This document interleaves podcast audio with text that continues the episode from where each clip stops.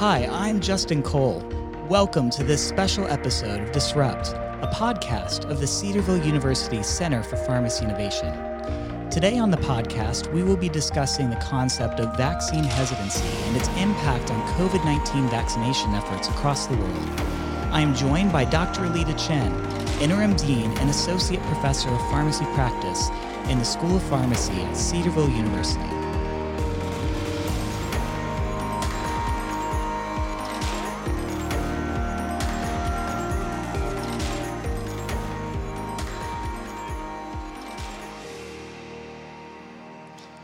Welcome back to the podcast. For the first time, I'm pleased to have a live audience joining us today via Zoom for this special recording of Disrupt.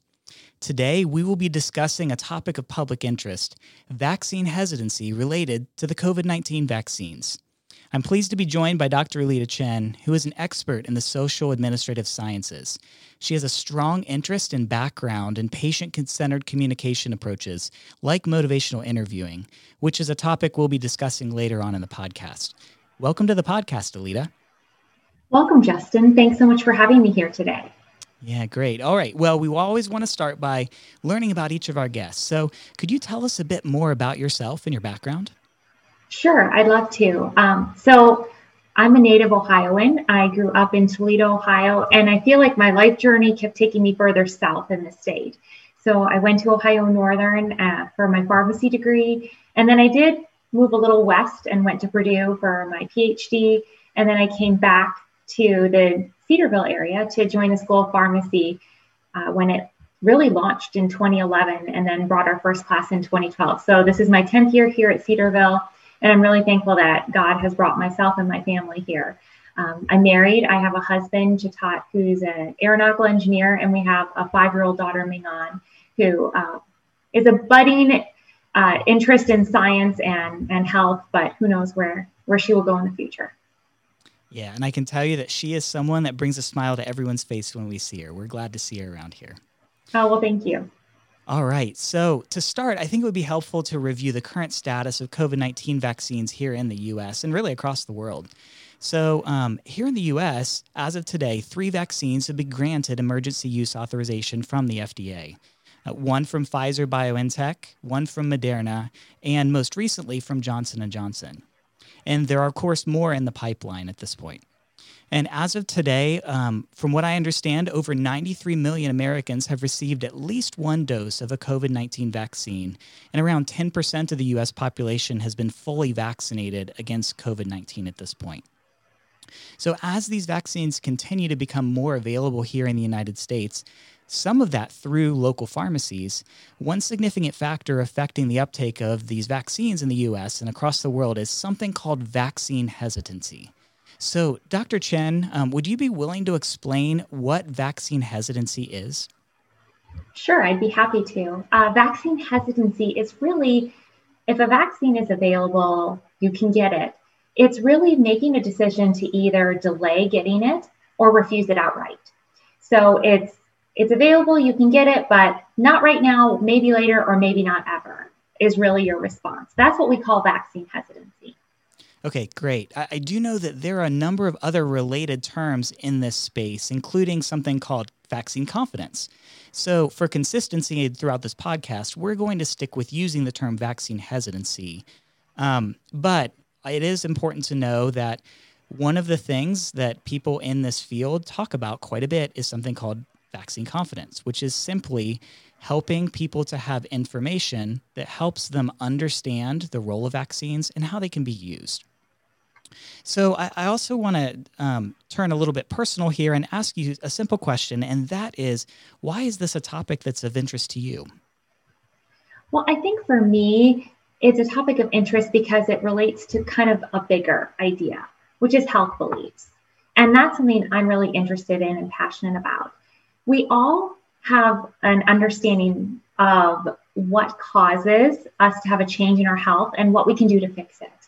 Uh, if we think about it, let's say the last time you got sick, what did you attribute it to? I think all of us in our mind can form something. Maybe for some of us, it's like, I know that person that got me sick.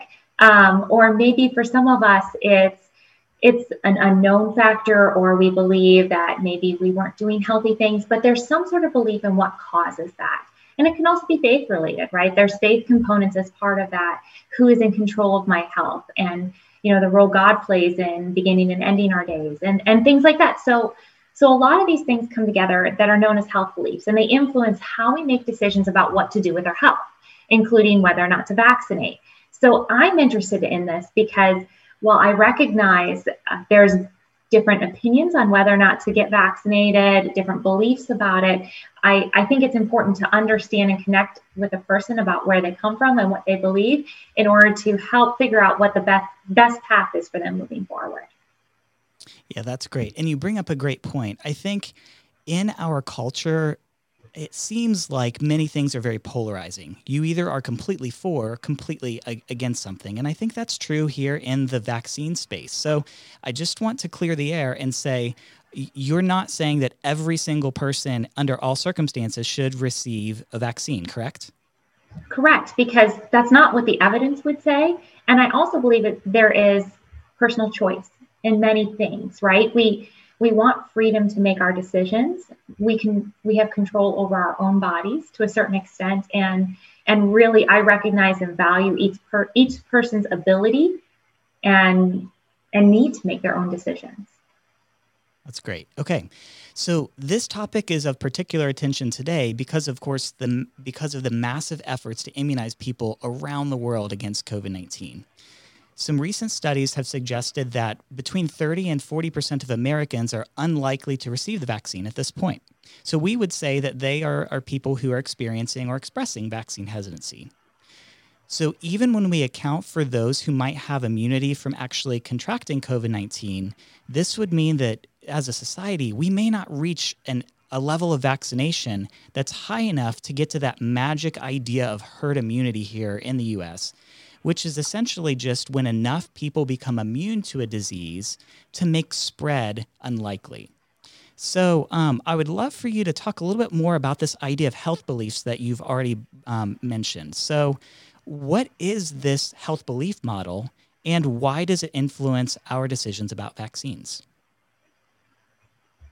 Well, health beliefs, like I mentioned earlier, really come from a variety of things, but there are There are idea of what causes a change in health status and what we can do to, to change it, whether it's in our control or out of our control. And if you think about it, a lot of it is rooted in how you grew up, what your family thought about it. Think back to the days when you were a kid and what your mom or your dad or whatever parental influence you had, what decisions they made in terms of your health. How did your family react to health? A lot of us carry on what we saw in our childhood or what people around us did. Now, over time, that's changed and grown as we've understood things more, or if we've talked with other people and formed different beliefs, but that's really our health beliefs, and that influences whether or not we choose treatment. So if we look at the health belief model, it talks about a couple of different things. It talks about our background as an influence on whether or not we choose to make a decision. It also talks about how susceptible we think we are to something. So if we take something like covid nineteen, different people may have very different beliefs on how susceptible they are to covid nineteen itself, as well as the consequences of covid nineteen. So we think about getting hospitalized or even death. So different groups will have different perceptions of that risk.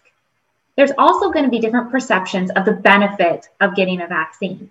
For some people, they may be unsure. They may be questioning. Or maybe they understand, but they don't think the benefits outweigh the risk. We're all doing kind of that risk-benefit analysis as, as we're thinking through things. And as we gather information and as we understand what's out there, we make that decision whether or not to vaccinate, rooted in our health beliefs. So wh- where we come from and who we are, along with how much, how susceptible we think we really are to something and what we can, if we can really do anything to change it. That's great. And I think to add to that, a recognition within the health belief model is that health is not just a physical state. It is a state that involves, yes, our physical bodies, but also our emotions and our social interactions and the things that we believe about spiritual things around us. And so your even your worldview um, is very important when you're thinking through how we make decisions about health and even how we view health. So transitioning now a little bit closer to the topic of vaccine hesitancy. So can you talk about some of the specific health beliefs or factors that play into whether one might be vaccine hesitant? Yeah, that would be a really good starting point. So one is what we'd like to call confidence, right? I think we can group it really into three different C's: confidence, complacency, and convenience. So let's talk about confidence first. So this is things like, how effective do we think it is? Will it work? Is it safe? What have people around us said? We think about the media or our religious and cultural views, our faith communities. What experiences have we had with vaccinations or the healthcare system? Maybe politics, policies, social media. Um, it's a new vaccine, maybe even an attitude or a perception or a conversation with another healthcare professional. All these kind of influence our confidence and whether or not we think this vaccine is going to work for me. Because really it is a personal thing. It's not that whether or not it's going to work for everybody. You're really filtering it through the lens of, is it going to work for me? Or for the people I directly talk with, at least. Another thing might be complacency, right? Um, so it kind of goes along with this, but it's really the concept of how much risk do I think I have for this disease? Someone who is younger and maybe doesn't have a lot of what we call comorbidities, right? Um, other health conditions that might make us more at risk for some of the negative things associated with COVID, or we may be a little bit more hesitant to get the vaccine because we don't see it as a problem. I'm not going to really do too bad. It's just a really bad cold for me. Um, I might also see a lack of benefit. I'm going to go ahead and get a vaccine, but what am I going to get out of it? How do I actually take care of my health? Um, am I, what responsibilities do I have? Will this kind of, you know, disrupt my life? And also the norms around me. We think about our social norms. Well, a lot of times what our community around us is doing influences our own decision-making. Another thing could also be con- uh, convenience. So if we think about it, this is also ideas of how available is the vaccine. And the vaccine has had different stages of availability, and we're progressing through those different stages, but is it physically available to me? Is it affordable? And in this case, the COVID nineteen vaccine is given out free, so that, that changes that discussion, but for other vaccines, that can be a huge factor. My understanding and my ability to digest health information. I mean, probably even in this podcast, I've used some healthcare professional terms without even thinking about it.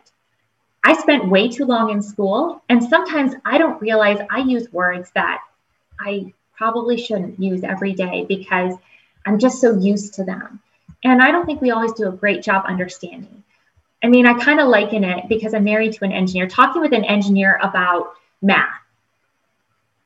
I don't understand half the things an engineer might say about math, but again, the importance is using terms that someone can understand. And so healthcare providers can really contribute to this. Sometimes too, the schedules of vaccines can contribute to this convenience factor. So if we think about these vaccines, twenty-one or twenty-eight days apart for two separate doses, that requires a significant disruption to daily life in order to make sure that you get both doses of the vaccine. You might have to take off work or whatever it may be. So those are just a few of the things I can think about. Great. That's a, a wonderful overview of some of the factors that play into these decisions for all of us. What are some of the specific concerns that you've heard um, expressed about the COVID nineteen vaccines that are available? There have been a lot of concerns expressed. I'm going to put them in a few buckets, shall we say. The first bucket is, does it actually, I call it the does it actually work bucket. Um, is it going to do anything? We all hear the stories every year about the flu vaccine, right? This flu vaccine comes out, and then we hear thirty or sixty percent effective in preventing the flu. And a lot of times we take that data point and we say, okay, is the COVID vaccine going to be exactly like that? Am I going to get this and I'm still going to get COVID anyway? Or the vaccine came out so quickly. Did we really have enough time to make sure it actually worked? These are all questions that surround us. It's also different vaccine technology, shall we say, than we've used before. It's a new approach to making a vaccine and to having the body react to it. So these are all questions that surround that. And kind of going hand in hand is, is it actually safe? So again, very quick. Um, a year ago, right about this time, everything started shutting down. I remember a year ago at this time, the university was making decisions based on the governor's recommendations to, to move its students to an online format. And today, we have, what, ninety some million people vaccinated? That seems very quick for a lot of people. And so is it really safe? Do we know if it's safe in that time frame? And I would say the other big bucket of concerns relate to kind of, I would call ethical, um, moral considerations. So there's questions surrounding whether or not the vaccine is going to alter some part of me, or if it's going to be used in terms of tracking my identity or anything like that, or even questions regarding how the vaccine was developed and if everything with, used to develop the vaccine was done in an ethical manner. And what implication does that have for my worldview? So those are kind of some of the big things I see in terms of questions I've gotten. Yeah, and from what I have seen, those are uh, many of the most common concerns that have been expressed about the COVID nineteen vaccines. One thing that's become clear to me is that views on vaccines may vary based on a whole host of factors, and you've described that to us as well. Those can be religious convictions, um, political affiliations, race, ethnicity, a whole host of other factors. For example, if we look at some of the research that's been published recently, um, it even varies by whether you have a higher level of education or not. Those with college degrees tend to be more hesitant about these vaccines. Um, it could be um, related to um, whether you are a part of a racial or ethnic group that's considered a minority here in the United States. Um, and even the party, the political party that you tend to support most often, in, in, that plays into how hesitant you might be um, with vaccines. So with that framework in mind, I want to take a moment to focus on the views of vaccines among minority groups here in the United States, who we know have been disproportionately impacted by COVID nineteen. So for example, we know that in the U S, Black people have died at a rate one point four times higher than white people. It's unfortunate. That's the statistic that we that we see today. The rates of death are also higher in American Indian and Alaskan natives, in his, the Hispanic or Latino populations. And, and that's something I think we need to take really seriously. So um, I would love to hear a little bit, um, specifically from your perspective, Alita, um, how do you see ethnicity, culture, and race playing into vaccine hesitancy and our health beliefs? Well, I think there's a number of different ways it plays into it. So I think we... One area we need to look at is the historical influence. You know, we look throughout history, and it doesn't just have to be the last couple hundred years in the United States. It can be anywhere in history. But scientists have decided that the needs of many outweigh the needs of a few, or they pick a patient population and they say, it's okay to do this in them because of insert reason here. And that has led people to value science over the person God created. And that has led to often a very high mistrust of the medical community and, and healthcare professionals, because there have been a number of unethical projects, particularly even in recent memory. We think of the Tuskegee syphilis study, among others, where patients were denied treatment after treatment became available just for science, and because they viewed the people as not worthwhile enough to offer treatment to. And that's heartbreaking. I mean, as, as a believer, I can't reconcile my faith with those actions. I Christ calls me to love people, right? Love God and love my neighbor as myself. And that's just not something that I can imagine. But this has happened, and we have to acknowledge that. We can't ignore the fact that it's happened, and that's caused a lot of mistrust. There's also been a lot of health inequity. over the years. So if we look, there are certain areas, communities, populations that have access issues to healthcare. So they can't walk down the street and find a healthcare clinic that can take care of them, at least at a rate that is affordable. They can't access the medications they need when they need them. They don't have a primary care provider that walks alongside them in their health journey.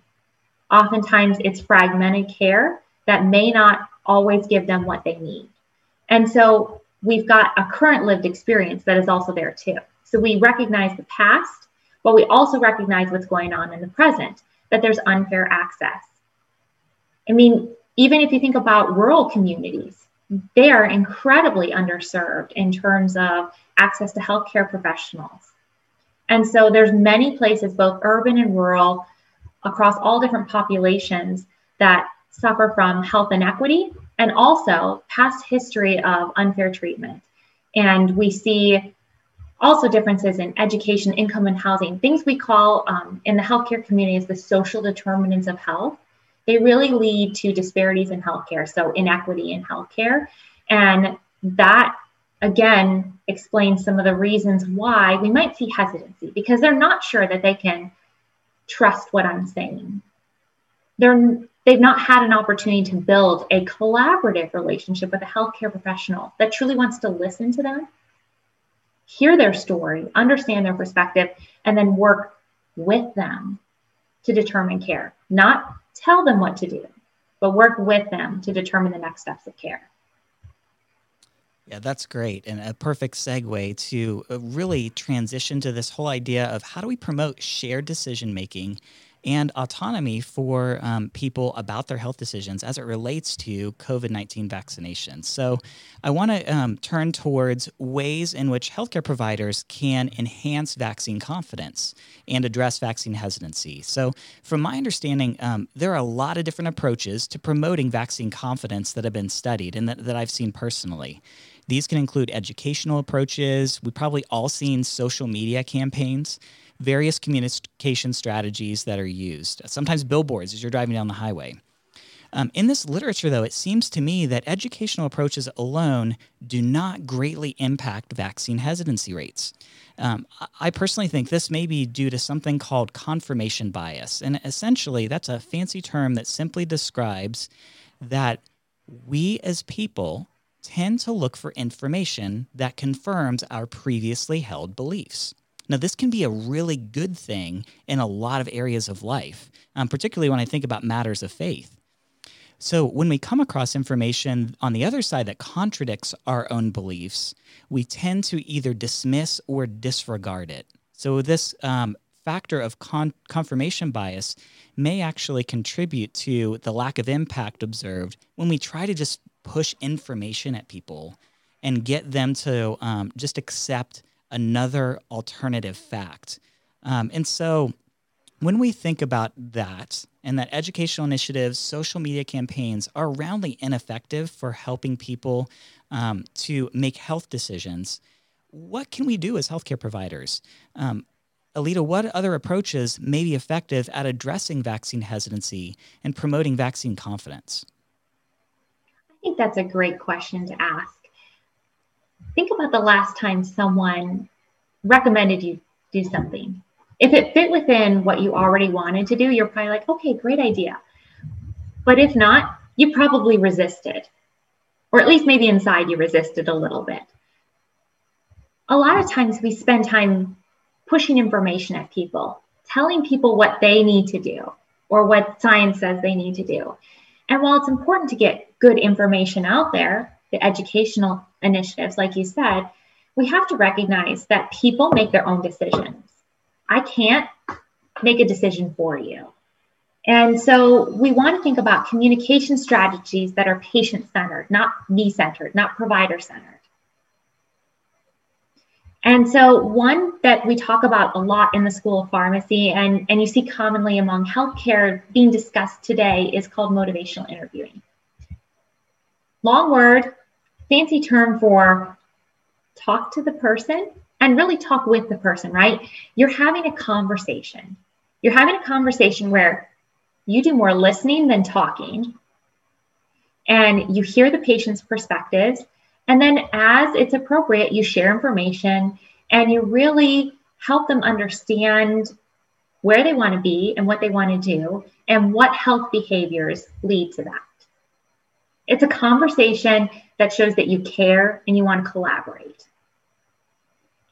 And I think when we do that approach, that really shows and builds trust, which I think is the foundation for most provider relationships with our patients, because we got to have trust first before we talk about what to do for your health. Yeah, I couldn't agree more. And I like to think of motivational interviewing as taking us beyond simply understanding what someone thinks and getting deeper to how they think, asking about their thought process, l- listening to them so that we understand, and then having a dialogue afterward. It's really a partnership between the provider and the patient that promotes this idea of shared decision-making, where I am not a provider telling you what you should do. We are partnering together to promote your overall health. And again, that includes every aspect of who we are: physical, social, emotional, and spiritual. So, Alita, tell us a little bit more about the nuts and bolts of how motivational interviewing works. If I could use the term, what are some micro skills or, or basic principles that um, this idea of motivational interviewing leverages? That's a great question. So, one thing is really expressing empathy. When someone shares something that's maybe difficult for them to share, or it's something challenging going on in their life, sometimes it can make you uncomfortable. And you're not quite sure how to respond. So we tend to do something where we skip over it and move on to our next point. But it's about staying in that moment, showing that someone that you're listening, and even something simple like, I'm sorry, or that sounds really difficult, gives that connection and helps them understand that I care. And I would say, you know, looking from my faith, wow, I mean, we are called to care for others. This is a great opportunity to demonstrate my faith in my practice. Uh, another thing is listening, right? So I got to listen more than I talk, um, and reflective listening, right? Repeating back to people so it shows you're paying attention, not just thinking about the next thing you want to say. Developing discrepancy is another big factor. And so developing discrepancy is the idea of, we all have goals, right? If I ask each and every person on this, on this Zoom what they want to do in five years, where they want to be, they would all have an idea, or at least something that they would like to do in the next five years. So you ask patients questions like, okay, how do the things that you're doing today help you get closer or further away from that goal? Developing a discrepancy between their current behaviors and where they want to be. Another thing is avoiding arguments and confrontation. So when we hear something that maybe we don't think is an accurate statement, we tend to want to confront it head on, right? I'm going to go and write the information. But that becomes argumentative and confrontational. And so rather than doing that, or or even if we see resistance, right, we roll with it. And instead, we explore it. So help me understand it more. Let me hear your story. And then another thing I would say is if we if we see something that they've done really well, we we support that. Um, we we help them build confidence. So so maybe in the case of a vaccine, maybe they're not sure about the COVID nineteen vaccine, but they were really careful to get to take care of something else with their health, or they were really careful to take maybe a different vaccine that they thought was very important. And so it's recognizing and supporting that that they really thought through their decision, and and they're trying to make positive changes in their health. Those are some things that that really, really you can think through and you can use as part of motivational interviewing. A lot of listening, a lot of seeking to understand as part of this conversation, rather than combating and telling them information and, and telling them what to do. I love this idea of asking reflective questions and, and truly listening. Um, For example, in this particular setting, we could simply ask the question, um, help me understand your concerns. Or it might be, tell me how COVID has impacted you. I would really, I'd really love to know your story. And asking those simple questions can show that you are putting value in the person rather than a decision. Um, and so uh, motivational interviewing is, it's simply a tool, right? It's not perfect. It's not something that is going to um, change everyone's mind, nor is that the, the, the goal. The goal is really to develop trust and to dialogue in a way that promotes that shared decision-making idea. So I, I wonder, let's get intensely practical here.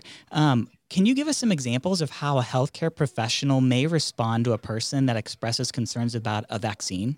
Um, maybe we can do one poor example, and then maybe you can contrast that with another example that embodies some of these principles that you've just talked about in motivational interviewing. Sure. Uh, so let's take an example of efficacy, right? So a patient says, the COVID nineteen vaccine can't positive can't possibly be effective since they, you know, took it from start to finish in only a few months. So a poor example would be, well, you clearly don't know the scientific information behind this. Here's what they did, and then I would share that information. That would be a bad example. So if anyone's listening, this is bad. Do not, this would not be how I would hopefully respond. But the idea is I would charge ahead and just say, no, like, this is what science says. That's my poor example. So now let me right the wrong. Um, if a patient would say, you know, I'm just, I've got concerns about efficacy, right? It can't possibly be effective when they developed it so quickly. I might say, okay, um, tell me what you know about how a vaccine is developed and what the approval's like. Or I could ask a question about what have you heard about the vaccine and, and whether or not it works. I could also, after I understand a little bit more of their perspective and their concerns, I could even say, what concerns do you have specifically about, about how it was developed? Once I understand that, then maybe I could say, would it be okay if I shared some information with you? Again, asking them permission, offering to share information, helping them feel like they get to make the decisions, because they do get to make the decisions. Listening to them, hearing them, expressing even that, you know, you know, I understand that. I mean, sometimes when I hear something's been brought to market really quickly, I'm not sure whether or not it works too. And I've done some digging to figure out for myself whether or not it works. I really like that last approach because it shares my own perspective, because I don't necessarily accept everything at face value, not everything I read or see or hear. In fact, I'm usually pretty curious. So I did want to do my homework and I did want to check and make sure, because I'm certainly not going to want to recommend something or talk about something that I haven't dug and found out the information about. That, that's great. And it strikes me uh, another thing that sometimes we can do as healthcare professionals is to simply empathize by saying, you know, that's actually a concern that I've had myself. When we can say that honestly to a person that's um, across a table from us or in the same room as us, um, that speaks volumes um, and shows that you value their concerns and you value who they are. So um, thanks for those examples. Those are great. So I'm curious, do you think this particular approach, where early on in having vaccines available, do you think this particular approach will move the needle in terms of helping some people uh, be more accepting of the vaccine or not? I I think so. But I'm saying I think so because it's still ultimately their decision. What I really hope is that it prompts conversations. It prompts building a trusting relationship with healthcare professionals, a safe space where they can talk about their concerns, what their goals are for their health, and that they can feel part of a collaborative relationship to help their health get better. And so, yes, while I would like to see vaccination rates improve, I care more about building trust, making sure people get taken care of, and, and really showing them that care and compassion are at the heart of what I do. Yeah, that's great. there is uh, some preliminary work that's being done um, across really the United States looking at motivational interviewing and whether it is effective at addressing um, vaccine hesitancy and helping people to think through um, the concerns they might have about vaccines. I think uh, you and I have been doing some work um, with a, a, a federally qualified health center here locally. Um, there's also an interesting study that I wanted to mention out of the University of Pennsylvania recently that was done in the Black community. They basically had some focus groups in a, um, a barbershop where they simply talked to um, patients, and about ninety percent of them um, were Black, and just asked them, what concerns do you have if a covid nineteen vaccine came to market? Would you get it? What things would keep you from it? Um, and they mentioned things like not trusting the medical establishment, um, concerns with the accelerated vaccine timeline like we've already discussed here, some limited data on both short-term and long-term effects, and also the current political environment that we're living in that um, in many cases um, really seems to promote racial injustice at times. And so these were big barriers for them. There was a healthcare provider that was a part of each of those focus groups, and um, all of them said that receiving a recommendation about a vaccine from a trusted healthcare provider served as a facilitator for helping them to think through whether or not they would receive a covid nineteen vaccine in the future. So I, I do think we have some preliminary data that says this is an approach that values the patient, that builds trust, and then allows a dialogue to happen so that the patient can make an informed decision. So uh, I'm, I really am hopeful that um, this is a way that promotes all of those things as we communicate with patients. So Alita, I just want to simply close by asking, do you have any final comments about this topic? So thanks for asking. Uh, I, I think it's, the biggest takeaway is for all of us to remember that it begins with a conversation. Both, if you're if you're a patient, well, we're all patients, right? So all of us are patients in some way, shape, or form. Um, start that conversation. Talk to your healthcare professional. Uh, talk to your, I mean, I'm a pharmacist. Go talk to your pharmacist. Um, but talk to your doctor. Talk to your nurse. Talk to someone that you can trust in the medical community, or find someone that you can trust in the medical community and have a conversation. And if you're on the other end and you're a healthcare professional as well as a patient, um, have a conversation, understand why people are hesitant about a vaccine or about anything related to their health. Use those principles. Don't be argumentative.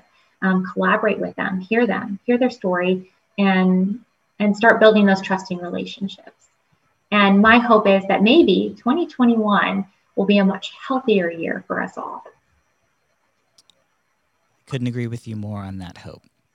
All right. Well, thank you so much for joining us on the podcast. We are thankful that you've lent us um, a good amount of your time and expertise today, uh, Lita. So thanks again.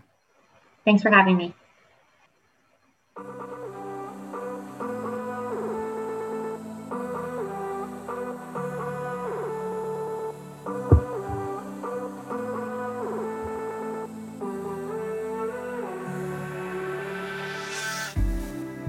Thanks for joining us for this episode of Disrupt, a podcast from the Center for Pharmacy Innovation at Cedarville University. If you enjoyed today's episode, please subscribe and share the podcast with others. For more information on the Cedarville University School of Pharmacy and the Center for Pharmacy Innovation, visit w w w dot cedarville dot e d u slash pharmacy. Thanks for listening.